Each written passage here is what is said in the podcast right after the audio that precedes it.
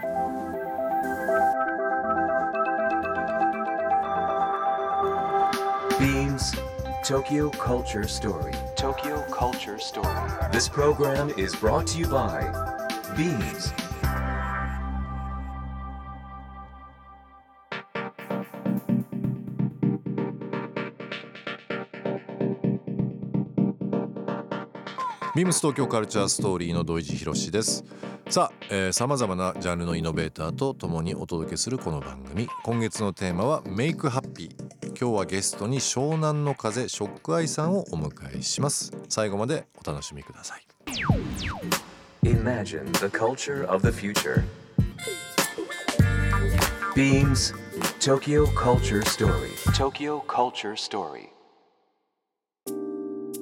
ビームスファッション現代においてそれは単なる服の話ではなくテクノロジー教育食アート音楽スポーツビジネスなどとソーシャルに結びついた私たちの生活に深く関わる文化。フ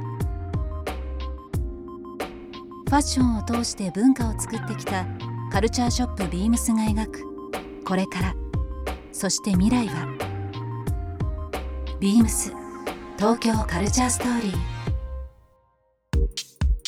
ビームス東京カルチャーストーリー、えー今日お迎えしたのはこちらの方です。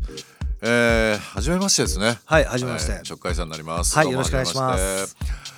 えー、まあ今更改めてとなりますけども、はい直海さん簡単に自己紹介の方していただいてもよろしいでしょうか？はいそうですねあのー、4人組の、えーボーカルグループっていうのかな？湘南の風のメンバーの一人です、で年齢は多分お同い年って先ほど話ししたら同い年でしたね。はい。同学年でした。そう同学年で。はい嬉しいですなんか。意外ともうそうですねこの業界20年ぐらいやってるんではい。まあでも変わらず音楽とあとは最近はそう本を書かせてもらったりとかそうですよね。ちょっうんと多岐に活動を渡りましたけど、ええまあ、何者かちょっと自分でも分からなくなってきてるんですけど 基本的にはせ人の背中を押す仕事をしていこうかなとはい思ってます。いやもう何よりですよね。はい、はい。えー、2021年になりました。はい2020年いろいろありましたけども、はいショックアイさんもいかがでした？今振り返るとそうですねまあ僕自身の人生振り返るとあの本当ベタですけど、まあ、ピンチがチャンスって言葉がねはい。あの本当にチャンスがチャンスでしょって思う人もいるかもしれない。ピンチはピンチでしょって思う人もいるかもしれないけど、僕は本当にピンチはチャンスだと思っていて、はい。逆に言えばそのピンチから教わることとか普通だったらそこに目を向けないことがピンチだからこそ死に物狂いで見つけられるなんかな、ね。方法とか、うんうん。そういうのは僕自身も実はこの音楽始めたかけとかも、うん。学校を辞めさせられた後だったりとか。あ。そうだったんですね。そうなんですよね、うん。でやっぱその自分にとっていやもう人生の終わりだと思ったことから起点で音楽に出会ったりとか、うん。あとはまあ震災の時も僕自身本当にあの音楽活動が全くできない状況で世の中も本当に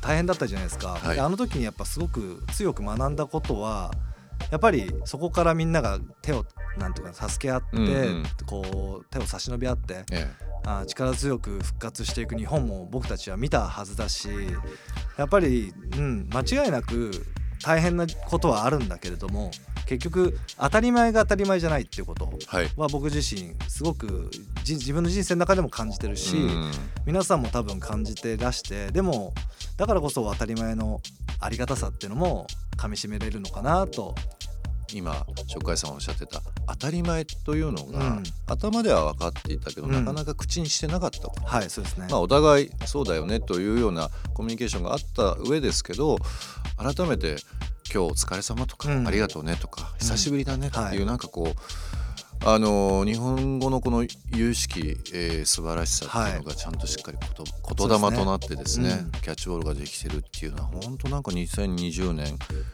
改めてなんかすごく強く感じたなっていうふうに結局人間もね超能力者じゃないから相手の考えてることとかっていうのは、もちろん想像はするけど実際そうかどうかって分かんなくて、人と人のつながりも結局言葉を交わすことで、あうん。自分と同じことを考えてたんだなってことで、自分自身が一人じゃないんだと思うことってね。確かに頭で分かっててもでもそれが共感できた時に、はい。すごく幸せを感じたりとかあったかく感じたりすることって、やっぱ特に何かあった時、うん。やっぱ調子のいい時ってうん。すごくそういう時の感覚って鈍ってて、鈍ってて気づかないですしそう,、ねそうなんですよね。何かこうねさっきピンチっていう言葉ありましたけど、何かこうねうん。環境が変わった時にはい。分かることね。でそういうふうに繊細になってる時こそそういうありがたみとか、うん。人のなんか温かさっていうのは感じ取れるんで、そうですね。はい、僕はだからうん。2020年はすごくそれを感じた年ではありましたね。はい、あの2020年、えーの末からですねえっ、とまあ本当にいろんなあの話はある中でもはい、結構こう話題になっているのが土の時代から風の時代になりましたと、はい。で250年に約1回ぐらいあるかないかの大きいその社会変化、うんうん。新しい時代に入るという部分でなんかみんながですねその風の時代とかまあ本当に2020年大変だったんで21年こそは楽しくこれから行こうねっていう、なんか周りがものすごくポジティブなんですよ。いいですね。なんかこれってすごくいいなと思ってて、なんか人間ってやっぱりその思いが形につながるといううん、なりますね。ね、念じればね結果はし,、っかり出ると言いますけども、初回さんもそうですね。なんか今日初めてですけどものすごくこうあのポジティブな 声がなんか聞こえて嬉しいですね。いやなんか最近これなんか僕もこういう運とかね自分が強運の持ち主だって言われるようになってからぶっちゃけそういうことにあまり疎いタイプだったんですね今まではどっちかというとリアリストで、えーもう自分たちがこの音楽業界殴り込んで1位取るぞみたいなもう本当にがむしゃらになってこう突っ走ってきたようなタイプだったので、意外とそういう精神性とか、なんていうのかなゆっくり立ち止まって風を感じるとかそういうような生き方をしてこなかった分。でも逆にそういうふうに言っていただいてからいろいろ感じるそういうことをすごく意識するようになると、うん。見えてくるものっていうのがあって、さっきの話じゃないけど本当例えば鳥が飛んでる時に、えなんで鳥ってあんなに一糸乱れる、ね、姿でみんながこう一斉に同じように動くんだろうとか、うん。例えば地震があった時とかにバッと生き物がね、うん。同時にあのみんなで一斉に避難するとか、うん。なんか結局意識って結局つながってて人間も結局あって意識が、はい。同じ鳥がふうに同じように飛べるように人も多分人のこうムードっうん。ていうのはやっぱ伝染していくっていうか、うんうん。でできればやっぱそれはすごくいいムードでいいムードでうん。あるべきじゃないですか。うんうん。で少なくとも自分は自分の周りにチームとか、はい。のそこのムードだけは良くしたいなと思えばやっぱそれはね意識で伝わるいわばこう感覚的にそれがどんどんどんどんみんながこう揃っていくっていうのがあって。なるほど。なのでその今言った2021年。うん。すごくこの2020年のことからすごくいいムードで前に進んでいってほしいなとはすごく思ってますね。まあ、21年の話もそうなんですけども、えー日々、えー考えられてることまたあとその湘南の風としての、うん。えー活動ですね、はい。いろいろちょっとお時間、えーいただいてますのでお話ししていきたいなとはい思よろしくお願いします。っております。あのゲストの方にはい。番組特製シールをですね、あ。あのちょっと作ってるので、えーお渡ししておりますのですいません前から。またおしゃれな。いやいやなんかあの我々世代っていうの勝手に言うのもあれなんですけどわかりますよ。ステッカーとかね。ステッカーシール好きじゃないですか。好きです好きです。最近またすごく流行っていてまあ、パソコンに貼ったりとか、携帯に貼ったりだとかいろいろありますけどもちょっと小ぶりなものを、えー、8種類ですね、えービームス東京カルチャーストーリーといういいろんな言語で、えー書いております。あでクリアポーチに入れたものになりますのでぜひあの意外とステッカーとかシールもらってもそのままポケット入れちゃってふにゃふにゃになっちゃったりとかするんですけどクリアポーチあるといいですね。意外と便利なんでぜひお使いいただきたいなと。ありがとうございます。なんか光るものって縁起がいいっていうのもありますのでぜひありがとうございます。お使いいただければなと思います、さて食海山といえば何といっても歩くパワースポットと言われるほどの強運の持ち主と、はい。もう本当に広くいろんな方々に、えーその情報で伝わってると思いますけどもね、はい、うんいつぐらいからですかこれ呼ばれるようになったのこれ明確にあって、ねえ。っと2000多分11年。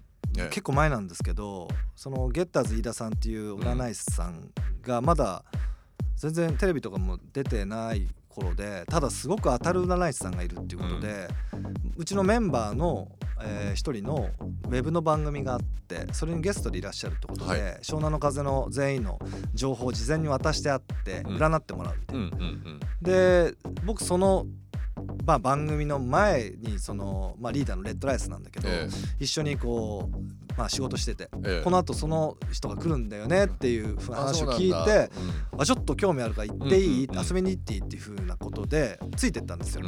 うん。でせっかく初回来たんであれば一緒に出てほしいってことになってその番組の中でその占い結果を聞くっていううん。流れの中で、まあ、突然その占い、まあ、ゲッターズさんに、まあ、数万人今まで占ってきたけど、ん。本当一二を表す運気の持ち主だっていうふうに突然言われて生放送中に。生放送だったんですね。はいそうですそうです。で僕なんかそんなこと言われる準備もしてなくて、うん。あんまりそんな運がすげえいいとは思ってうん。来てなかったので、うん。結構恥ずかしい耳とか赤くなっちゃって本当に僕ですかとなんかデータがこう入れ替わっちゃって違うメンバーだった人恥かくからちょっとしっかり本当に問いただしたんですけど、ええ。まあ間違いなく僕だっていうことででまあやっぱそこからじわじわじわじわ噂がなるほど。広まってったっていうちょうど10感じです年ぐらい前の話ですそうですね。丸10年ですね。はい。あの以前このビームス東京カルチャーストーリーのゲストでゲッターズ飯田さんお越しいただいてですね、僕もいろいろお話伺った際に同じようなこと聞いたんですよ、今までこういろいろ見られた中でどういう方にね、うん。あのいらっしゃいましたかって話したらもうまさに食海さんの話出ててあこの番組でもですね実はご紹介させていただいたんですけどあそうなんですかって言ったらもう類を見ないなんか。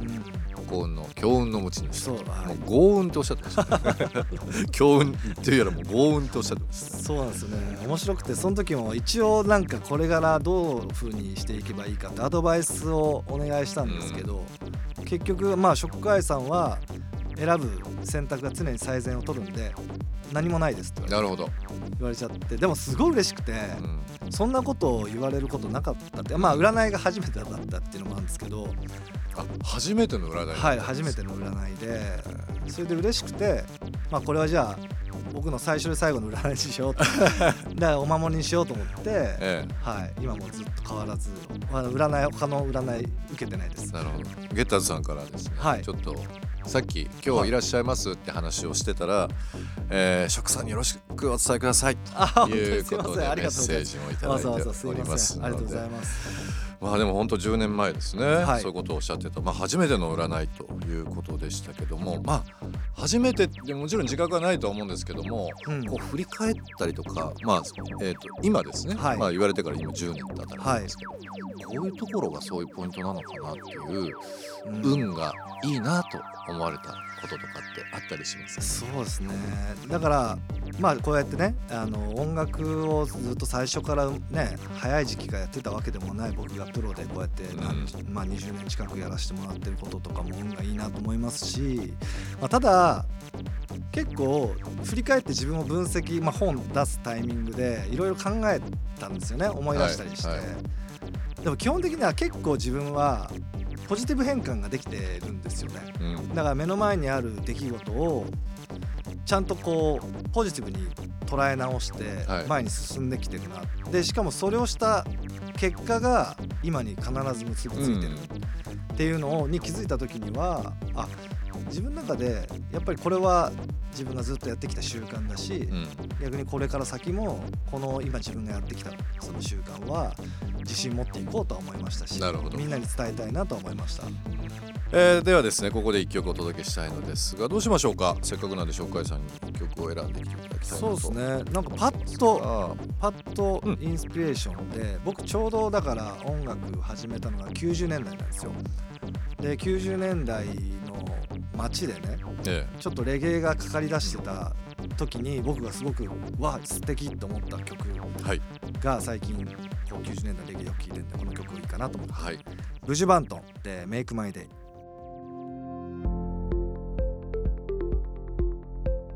ビームス東京カルチャーストーリー、えー湘南の風食会さんをお迎えしております、はい。えー2021年となりました。新しい年がスタートとしたということで、まあこう日々のルーティンではないですけども、はい。運気を上げるためにされてる習慣って何かあったりしますか、そうですね。僕自身まあやっぱりこう気になることノイズって自分は言うんですけどうん。心のノイズを常に取り除くうん。ことになんならそれしかしてないぐらいかもしれない、うんそれは朝起きてとか寝る前とか多分いろいろあるんですけど日々ですか日々ですね。ん。なんか自分の中に整った状態っていうのをまず知っとくこと、うん。でそれは多分僕は神社行ってまあ、朝午前中行って手を合わせたりとか、まあ、神棚にの水を取り替えてうん。手を合わせるでもいいんですけど、まず自分のベースを知っとくんですよね。うん。でそこに対してそれ人間関係も含めて、うん。仕事のなんとかな、えー携わり方も含めて、はい。なんとなく自分の一番落ち着く状態、うん。あと家族との関わりも全てですけど、それが少しでもずれたりうん。だから、うんなんかそれをノイズというんですけどそれを感じたらそれをとにかく直す。整えるチューニングするチューニングする。ということですね。それを日々もうまああんまりそんなやっぱり何事もねすごい亀裂が入ってすごいずれてしまってる時から直すのっていうのはやっぱ大変じゃないですか。でそういうふうにならないために日々なんか例えばそれは目に映るもの例えばゴミとかもそうだし、うん。ひ 自分の周り整えたこともそうだし、例えば人間関係で少し何か友人ととか仕事の、うん。仕事の仲間とかと何かこうねちょっと揉めたりとか、うん。ちょっと嫌な空気になったりとか、うん。そういうのもすぐに解決しようとしたりなるほど。とかそういうことですね。僕もあのまあ本当に食会さんではないんですけどもやっぱりこう自分の軸を日々こう中心に置きたいというか、うんうんうん。なんとなくこういろんなまあ邪念とか欲とはい。かいろんなものありますよ、はい。そうああもう疲れた眠いとか歩きたくないなとかあるんですけど、ただそれをちょっとチューニングするだけで歩かないといけないではなくて歩くことで何かこう気が整うっていう風な、うんうんなんかポジティブに考えると、そうそうそうそう今おっしゃってたノイズっていうのがうん。だいぶ薄れてくるっていうか、なそうですね。なくなっていくっていうのはすごいなんかわかるな。まさになんか例えばな何かが欲しいとかもそうですし、ん。本当に欲しいのかどうかも分からず欲しいと思ってる人も多いと思うんですよ。うんうん。何かが悔しいもそうだし、うん。本当に悔しいと思ってるの、うんうん。今って情報が多すぎるから、うん。やっぱ自分に対してこういう日々いろんな刺激が入ってくるんですよね。うん。で刺激ってもちろんいいことなんだけどでもやっぱり自分の軸があって本当に自分にとって必要なもの本当に自分にとっては不必要なものを知っとくことが実はすごく大事で、えあとは逆に言えば誰かから自分を見た時にやっぱり自信がある。えうん。ある程度あいつもここにいる人だよね。いつもここに軸がある人だよねって思うことっていうのもすごく信頼につながることだし、大事ですね。逆に自分自身が軸を持って生きていくことはやっぱ不安が少なくなるし、はいうん、逆にこう明確に取捨選択をできて、できていくんですよね。うんだからそれはすごく自分にとっては大事でやっぱそれがブレてる時ってなんか必要のないことでイライラしてしまったりとか。なんか本当は欲しくないのにあ羨ましく思ってなんかこあうちょっとなってしまったりとか,、だからそこが一番僕はなんかうん、整えることを大事にしてますね。で僕ね神社行っててすごく一つ思ったことがあって、まあ結局一人の仕事でじゃないですか一人で行って、はいまあ大勢で行くのも楽しいからいいんですけど、僕基本的に一人で行くんですよ。うんで結局一人で行って誰も見てないところをこうやって歩いてって、んで常にね取りくぐってからずっと礼節を持って自分の中でははい心を正して歩いていくわけじゃないですか。で結局この姿を誰が見てるのかっつったらやっぱ自分が見てるんですよね。うん誰かが見せるわけでもないですしね。見せるわけではなく自分自身ですよね、はい、で結局それって自分を誇らしく思うようになるんですよね。うん。例えばそれって本当に意味のあることなのとか、うん。損得でもないし意味があるないじゃなくてとにかくそれを習慣の中に取り込んだ。でちゃんと礼節を持って頭を下げてうん。手を合わせて、うん。でもうしょっちゅう行くんで感謝しか言わないんですよね。うん。で帰るんですよ。うん。でもその姿を一番自分が見ててあこんだけ自分はちゃんと人が見てなくてもしっかり礼節を持ってやってるんだってなんかちょっと自負自負っていうか自信についなっていくっていうかでこれってすごく大事で例えばですけど誰も見てなくても例えばじゃあ誰かが捨てたゴミをねうん。誰も見てなくても自分でうん。取って捨てたとする。やっぱそれって自分が誇らしいなって自分を認める作業はい。になると思うんですよね。例えばじゃあ誰かに寄付するでもいいんですよ。それを誰にも言わずにうん。こっそり誰かに寄付する、うん。これもだから自分を見が見てるんですよ一番、うんうんそのうん。姿を。そうですね。それってやっぱり自分をすごく誇らしく思う瞬間なんですよね。だからそれって今の現代社会って結局他人の承認欲求とか、うん。他者欲求ばっかで結局自分が自分を認めることをみんなしないからすごく心が揺らん揺らぐっていうかだからそれは僕はなんかやっていくうちになんでこんなに自分の自信持てるようになったんだろう。昔自信ない人だったんだけど。そうなんですね。そうなんですよだから今のその考えとか行動に移されたなんかこうきっかけになった方とかなんかこう本を読んだとかってな何がきっかけだったと思いますか？ないんですよね。だからそれも自分で見つけた感じです。大人大人になってから？うん、大人になってからです。大人になってから。です。うん。やっぱそれまではやっぱ自分自信のない人間でしたし、ん。でも逆にそれがエネルギーで、うんうん。あの本当にがむしゃらになんていうかな努力してもういっぱいいっぱいあのなんていうかな、うん、頑張ってきたつもりですけどでもなんか今はちょっとエネルギーの、うん、出どころがちょっと変わりましたね。なるほど。何か世世にあるエネルギーをう受け取りそれを何かこう拡散させ自分のエネルギーにするっていうのがなんか今言葉いろいろ伺ってですね、はい、思いました。何かがこう流れが見えるような気がしました。ご本人から。はいえーということでちょっとお時間になっはいてしまいました、また来週もですねぜひいろいろおはい話をお聞かせいただければなと思います、はいよろしくお願いしますはい今日はどうもありがとうございましたありがとうございました。Imagine the culture of the future. Culture of the future. Beams Tokyo Culture Story. Tokyo Culture Story. Tokyo Culture Story. スプレスチーフの安武俊弘です。1月は5回にわたって簡単におしゃれに見える方法をお伝えしていきたいと思います。色の印象というのは視覚的にかなり多くの割合を占めるのでコーディネートにおいて重要な要素です。鏡を見て自分の顔色がよく見える色を選びましょう。まず何を始めたらいいかわからない方は日々の生活で目に映る自然の色合わせや気に入った後で良いと思った色合わせを覚えておくと洋服にも活かせます。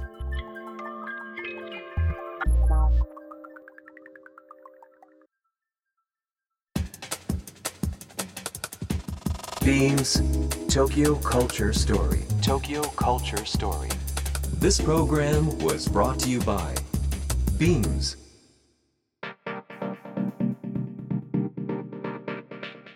ビームス東京カルチャーストーリーお送りしているのはマーテルでブギーオンレゲウーマンです作詞作曲アレンジプロデュース、えーボーカル演奏すべてをご自身で手掛けられるアーティストですね。この曲はスティービー・ワンダーのアコースティックのカバーになりますね。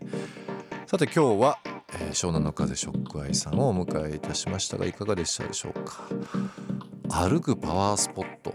お会いする前はどういう方かなと思ってましたけども本当に気さくな方でなおかつ私同い年ということでもう話が尽きなかったですけども、えーリスナーの皆様からのメッセージもお待ちしております。ショックアイさんに直接聞いてみたいことや験担ぎについてや運気アップのためにやってることなどお聞かせください。そして来月2月のテーマは With Love あなたが愛してやまないものは何でしょうか、えー人物こと。まあいろんなものをですね愛してやまないという方くいらっしゃるかと思いますのでそんなことを、えーぜひぜひメッセージとしてお待ちしておりますのでよろしくお願いいたします。メールは beams897-interfm.jp メールは beams897-interfm.jp もしくはツイッターでハッシュタグ beams897 と beams のラジオをつけてつぶやいてください。ということで来週もこの時間にお会いしましょう。土井地博でした。